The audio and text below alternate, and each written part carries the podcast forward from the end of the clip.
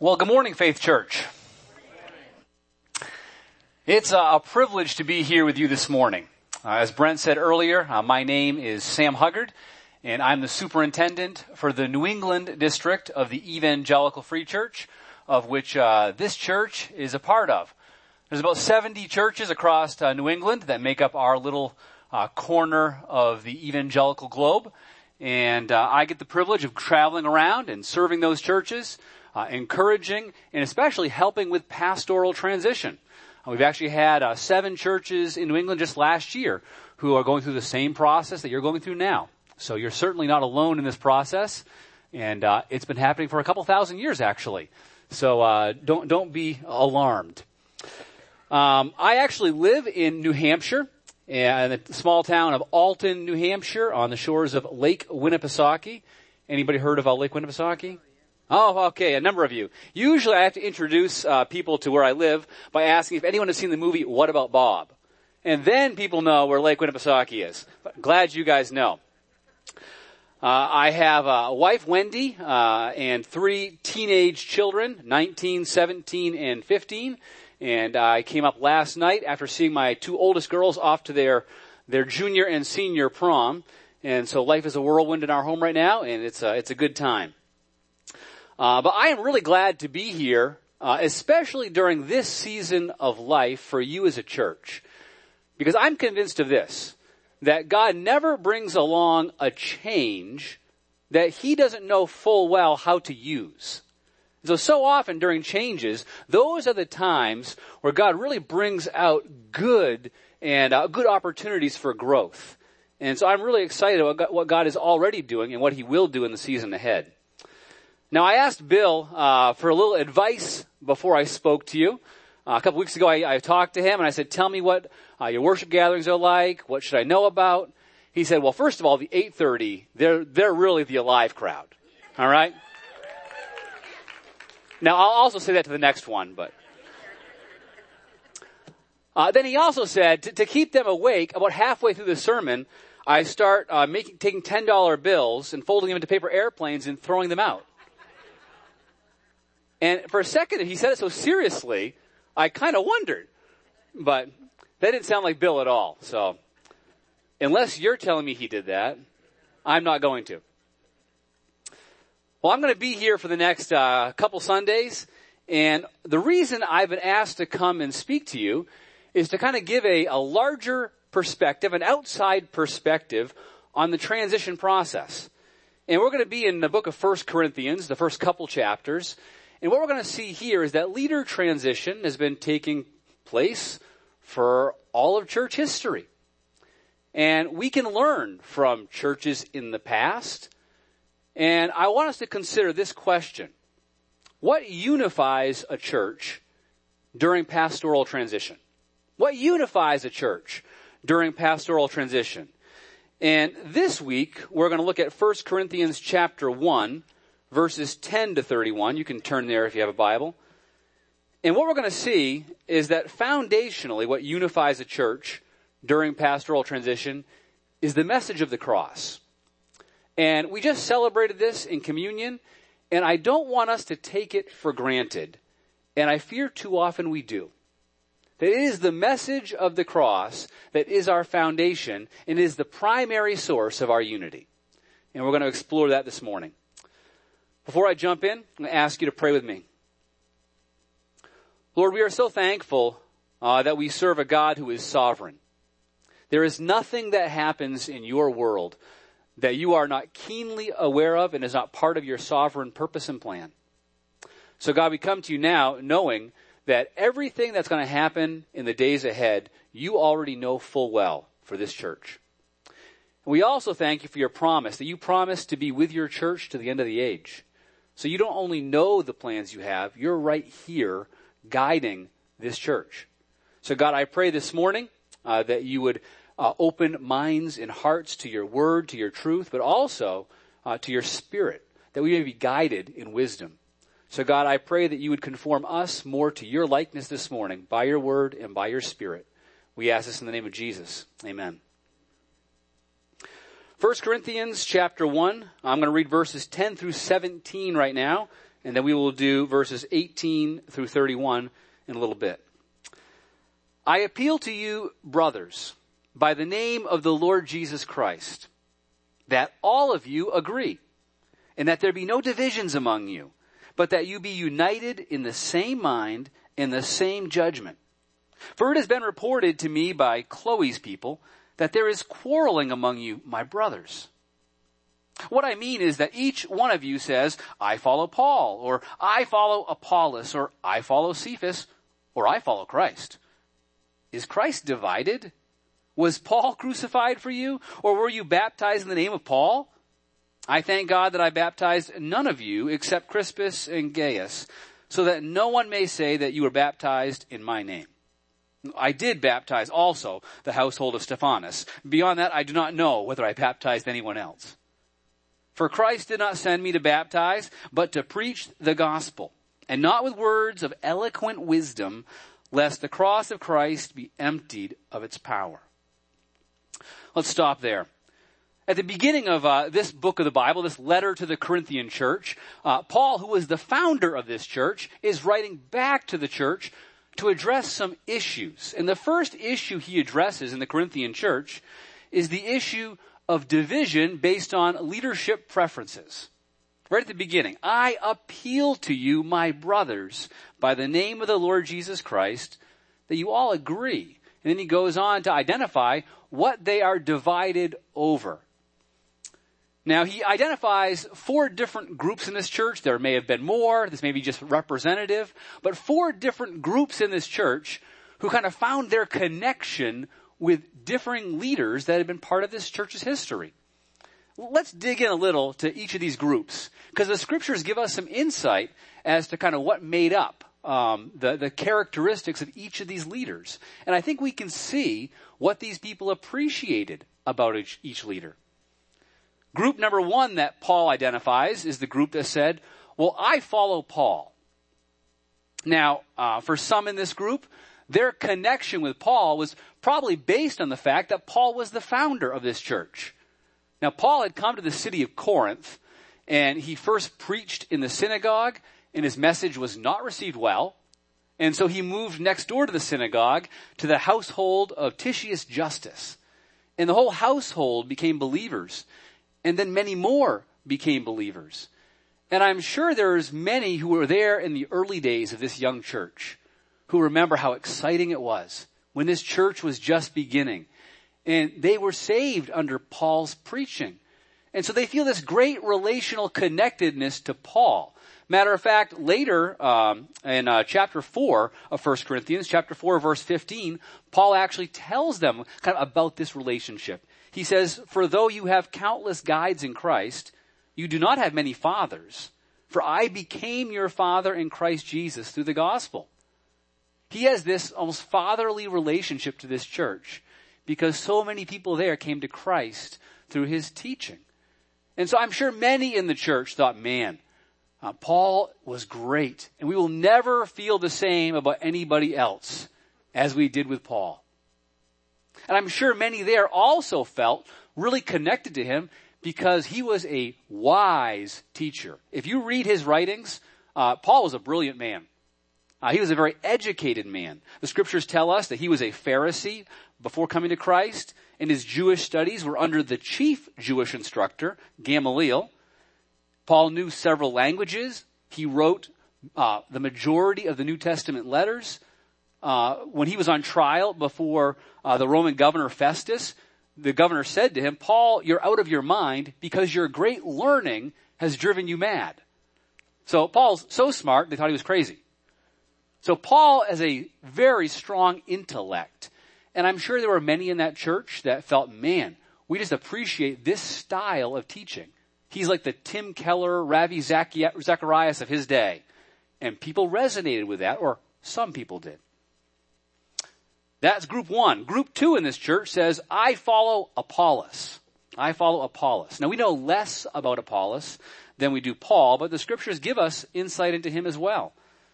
That when Paul left Corinth after about a year and a half of ministry to that church, he left with Priscilla and Aquila to Ephesus.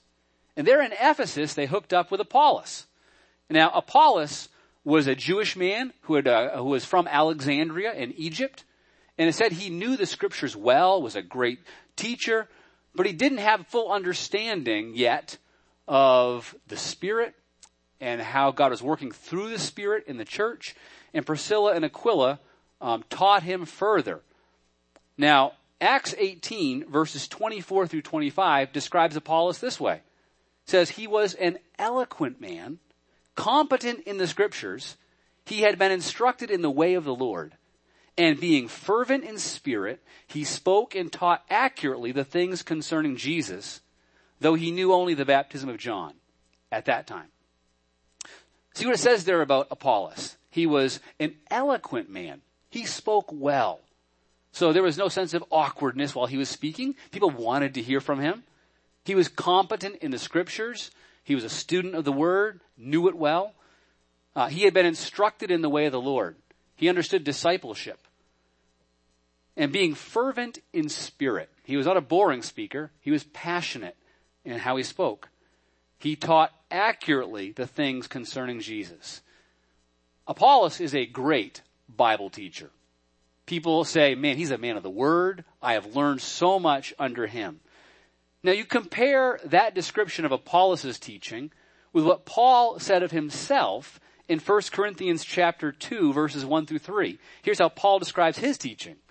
He says, and when I, when I came to you brothers, I did not come proclaiming to you the testimony of God with lofty speech or wisdom for I decided to know nothing among you except Jesus Christ and Him crucified.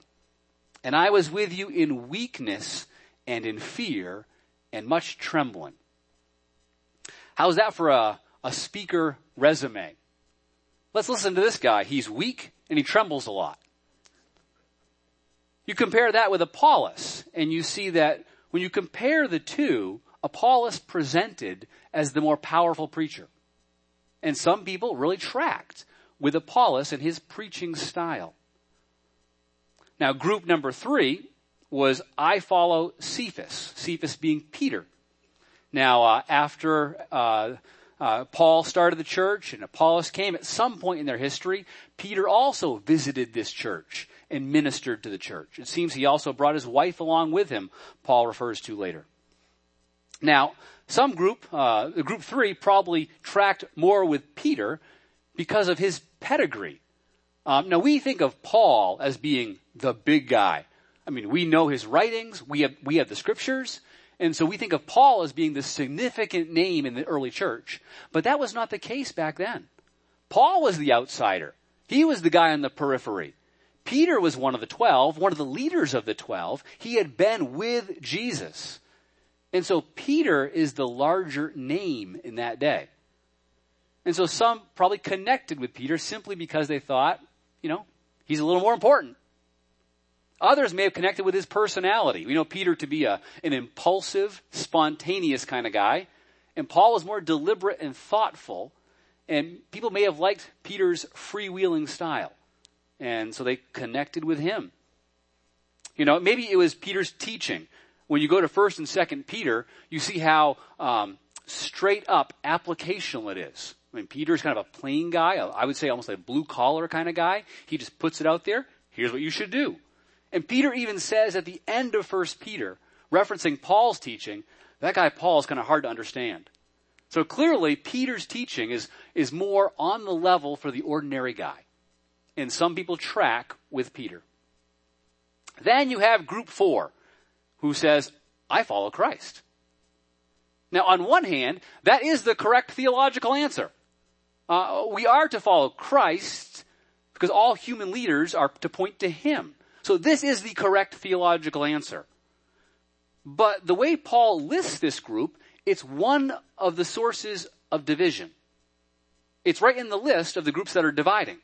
So he's not commending this group. He's saying there's division based on this group which is humbling to realize that correct theology doesn't necessarily cause us to live maturely. They were still living divided even though they had the right answer. Sometimes it's the people who have the correct theology that can be the most self-righteous.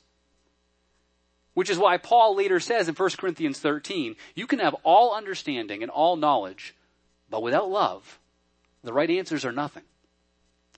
So we see these four groups that are at play in the Corinthian church and they're divided among themselves. God has used these first three leaders to point to Jesus Christ. And yet we see great divisions in the church based on people's personal preferences of a human leader. And the first thing I want us to recognize is simply this.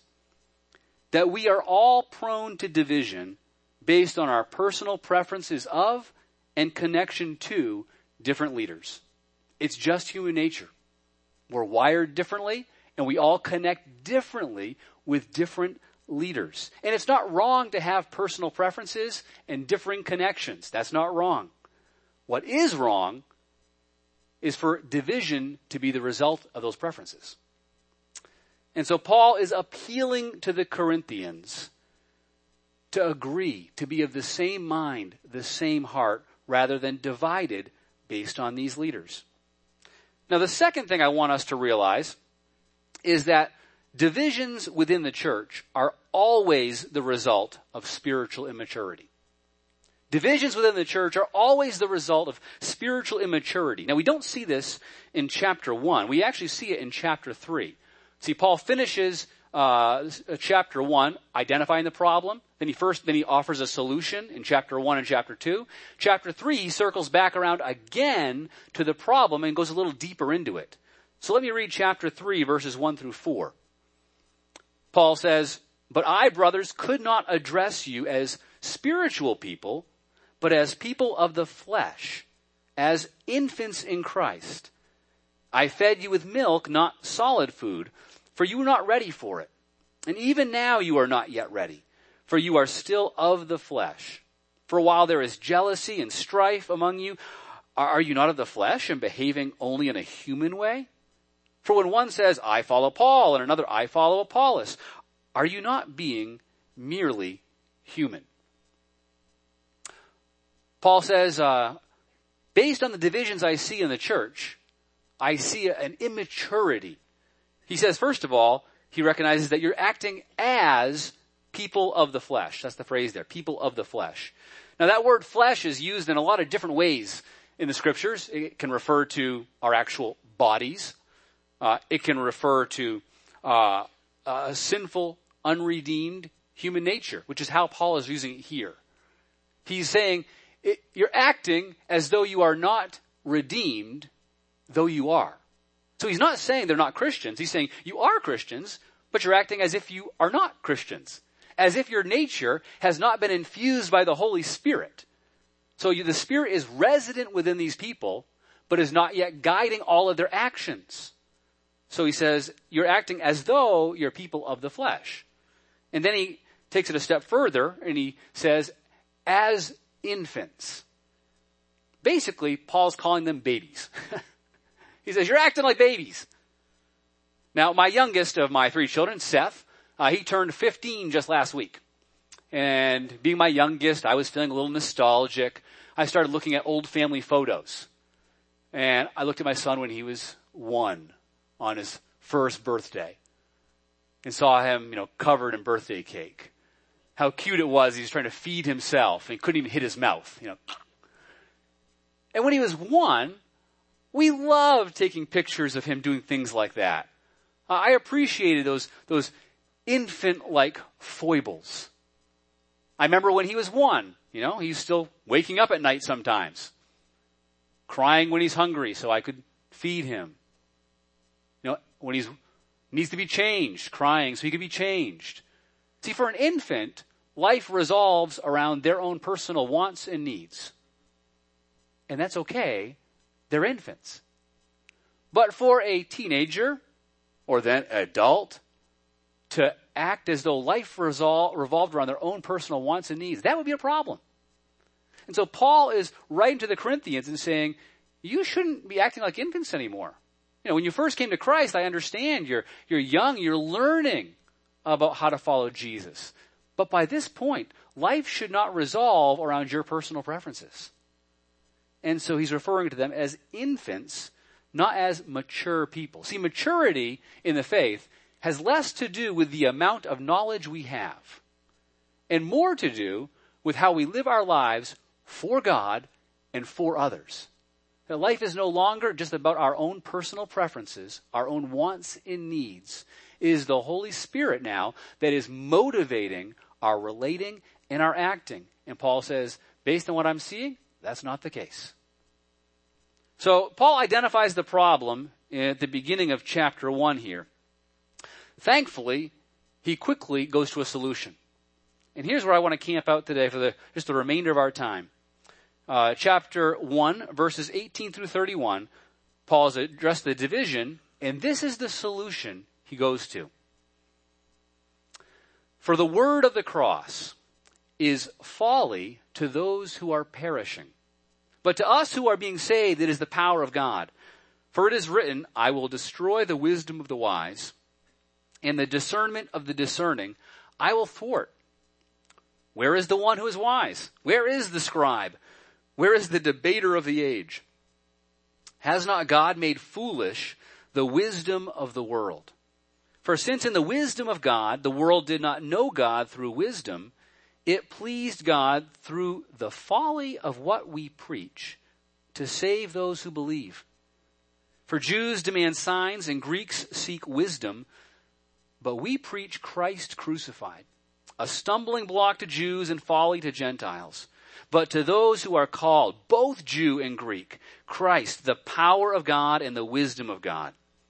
For the foolishness of God is wiser than men, and the weakness of God is stronger than men. For consider your calling, brothers. Not many of you were wise, according to worldly standards. Not many were powerful. Not many were of noble birth. But God chose what is foolish in the world to shame the wise. God chose what is weak in the world to shame the strong.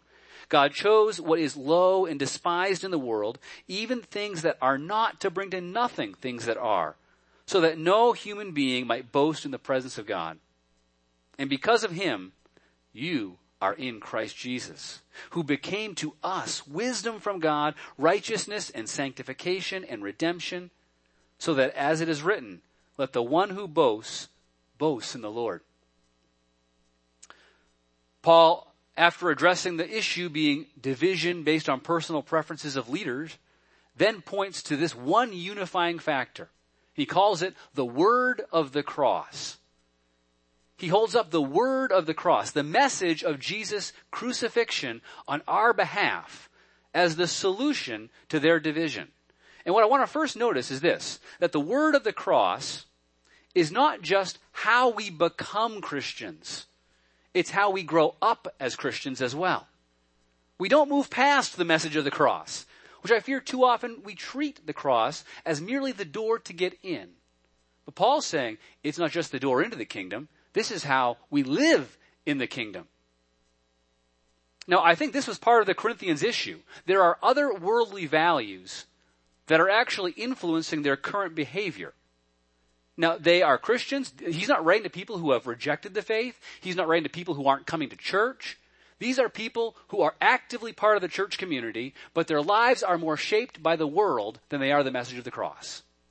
So he's writing to tell them, let the message of Christ form every aspect of your personal and corporate lives together. So what is it about the message of the cross that is so important and that so unifies us? Two things. Firstly, the message of the cross reveals the true nature of this world's problems, and we're all implicated. The cross reveals the true nature and the true severity of the problem we all face in life. You know, isn't it interesting that anyone you talk to on the street will agree that our world is problems? And I've yet to talk to someone who goes, oh no, no, life's perfect. Everyone agrees our world's messed up. We all just disagree as to the nature and the solution of the problem. Now, Paul references two groups in his culture, and their influence had come into the church as well, who had a different perspective on the nature of the world's problem. He references the Jew and the Greek. And both of them considered the message of the cross foolish or scandalous because of their perspective. You see, the Greek worldview was this. The Greeks were not barbarians. The Greeks were wise and they were cultured. Matter of fact, Corinth at that day was one of the leading cities. It was wealthy. It had a, an 18,000 seat outdoor auditorium, a 3,000 seat concert hall. I mean, they valued culture, performance, wisdom. Lots of the latest people came through, gave performances and lectures. They were all about acquiring wisdom. See, for the Greek mindset, the great problem in life was a lack of wisdom. There were smart people, and were, there were those who hadn't, who hadn't yet got it. And so we needed to raise the level of education, and then we can all, you know, get along in life, and life will be good. It's a wisdom and a culture issue that's the real problem in life. Then there's the Jewish worldview. The Jewish worldview is far more religious. And the Jewish worldview is rooted in God's law revealed in the scriptures. I mean, the Jews were amazing in their ability to study the law, to memorize the law. Now, living the law was the, the problem. But what the Jews saw as the major problem is the fact that the wrong people had the power. It was the Roman and the Greek governments that were in power in that day. People that did not hold to God's law.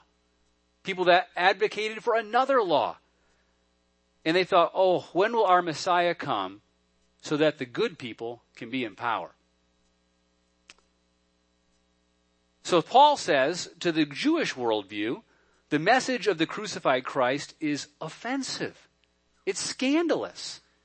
How could a crucified Savior who seems powerless on the cross be our source for hope? How could a powerless Messiah be the answer to this world's problems. So we have the Greeks who think the message is foolish. You know, how could uh, a poor, backwoods rabbi have anything to say to us cultured people? And Greeks, how could a crucified Messiah offer us any power? Both worldviews do not see the power of the crucified Christ. But the cross reveals that the situation is much more dire than a lack of wisdom or a lack of power.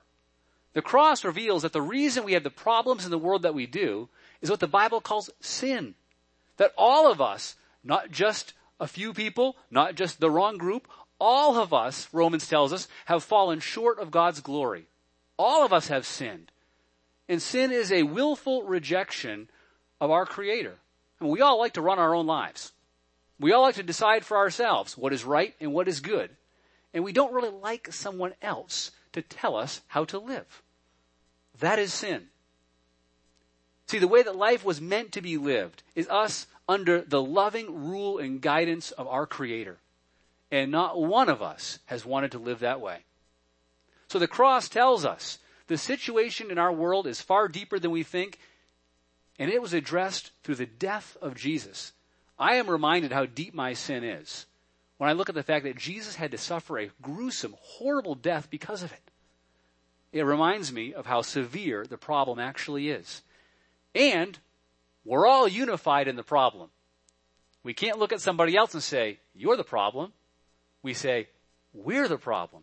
Matter of fact, there was a, a famous, might be legendary, I'm not sure, but legendary story where a newspaper had written an article called What's Wrong with the World Today?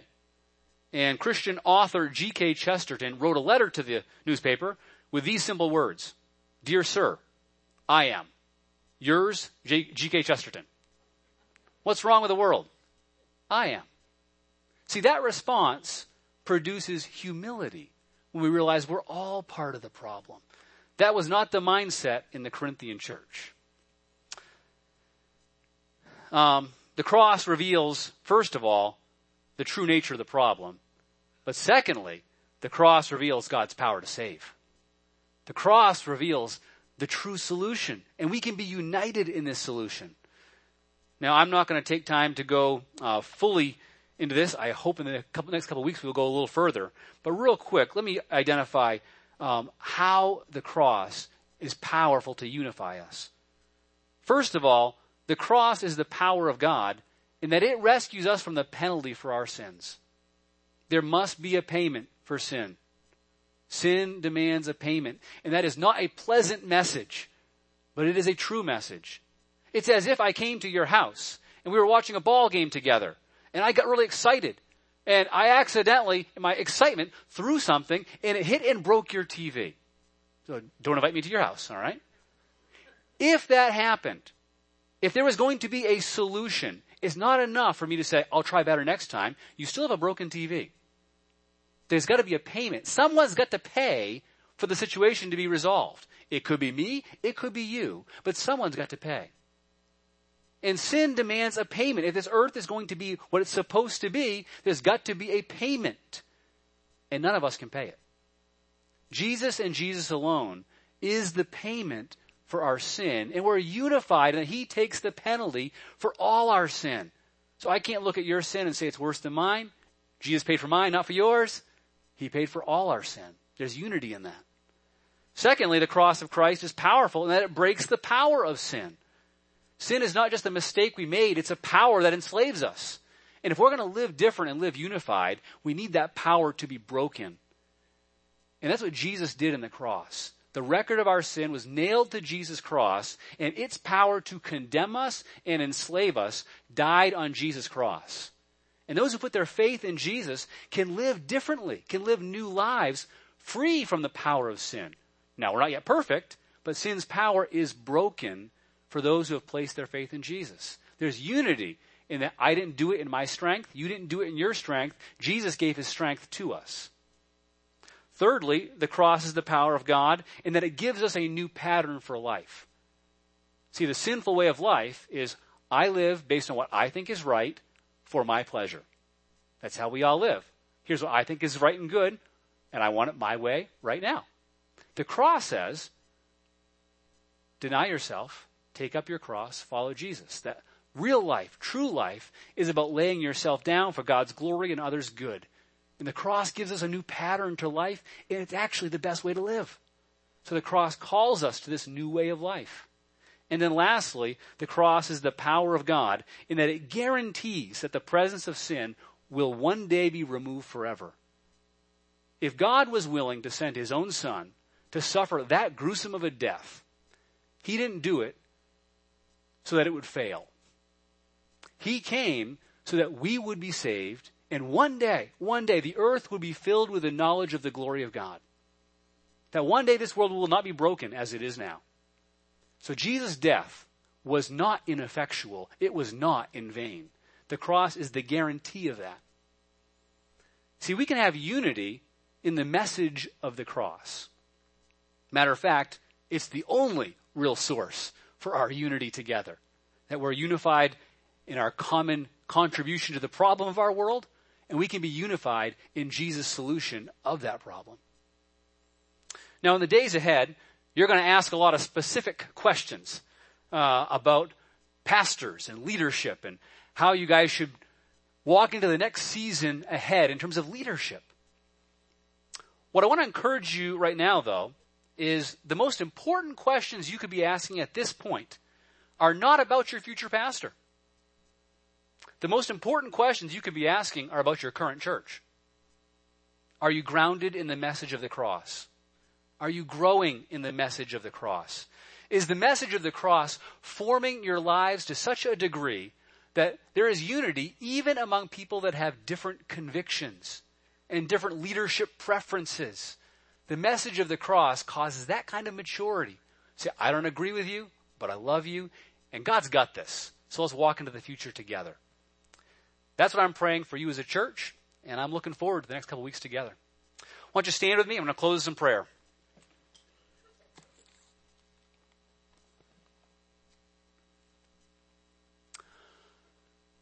Lord, I am so thankful for what you have done in this church. I'm grateful for Pastor Bill, for his years of ministry, how he faithfully preached the word, how he loved you, loved others, made disciples. God, there is a foundation here that is rich and solid, and for that I am so thankful.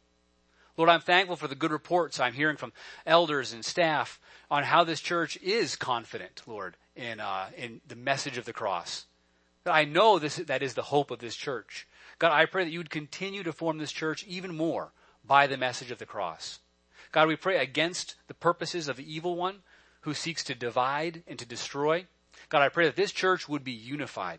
They would be of one mind. God, they would together discern your will as you are calling this church into the next season. God, I pray that you would continue to form both individuals in this church together. Uh, they would be formed together into the nature of Jesus Christ. We thank you so much, Lord, that you've come for us, that you have addressed our deepest problem in your cross. And God, I pray, I pray that we would never lose sight of just how wonderful and how costly a solution that is. So, Lord, I pray now you would bless us and you would keep us in the week ahead. We ask this in Jesus' name. Amen. God's best to you all. Have a great week.